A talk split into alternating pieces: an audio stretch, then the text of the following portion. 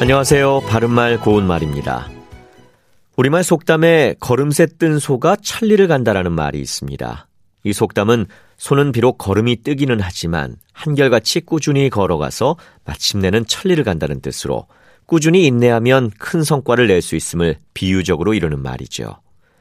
이 속담 앞부분에 있는 걸음새는 걸음을 걷는 본새를 뜻하는데 걸음걸이나 걸음발과 비슷한 표현입니다. 걸음새는 명사 걸음과 모양, 상태, 정도의 뜻을 더하는 전미사 새가 합해진 것입니다.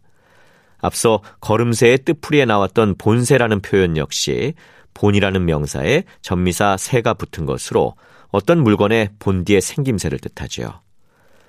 전미사 새가 붙은 표현으로 생김새, 모양새, 꾸밈새, 짜임새, 거침새 같은 것이 있습니다.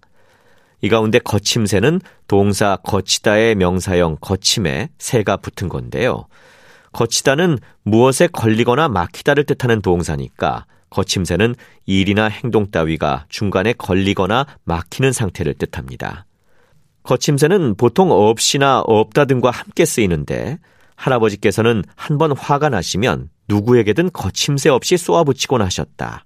또는 그의 거침새 없는 걸음걸이가 시원시원해 보인다. 이와 같이 쓸 수 있겠습니다.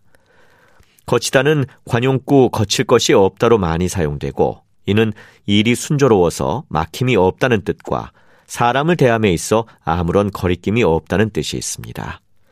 바른말 고운말 아나운서 이규봉이었습니다.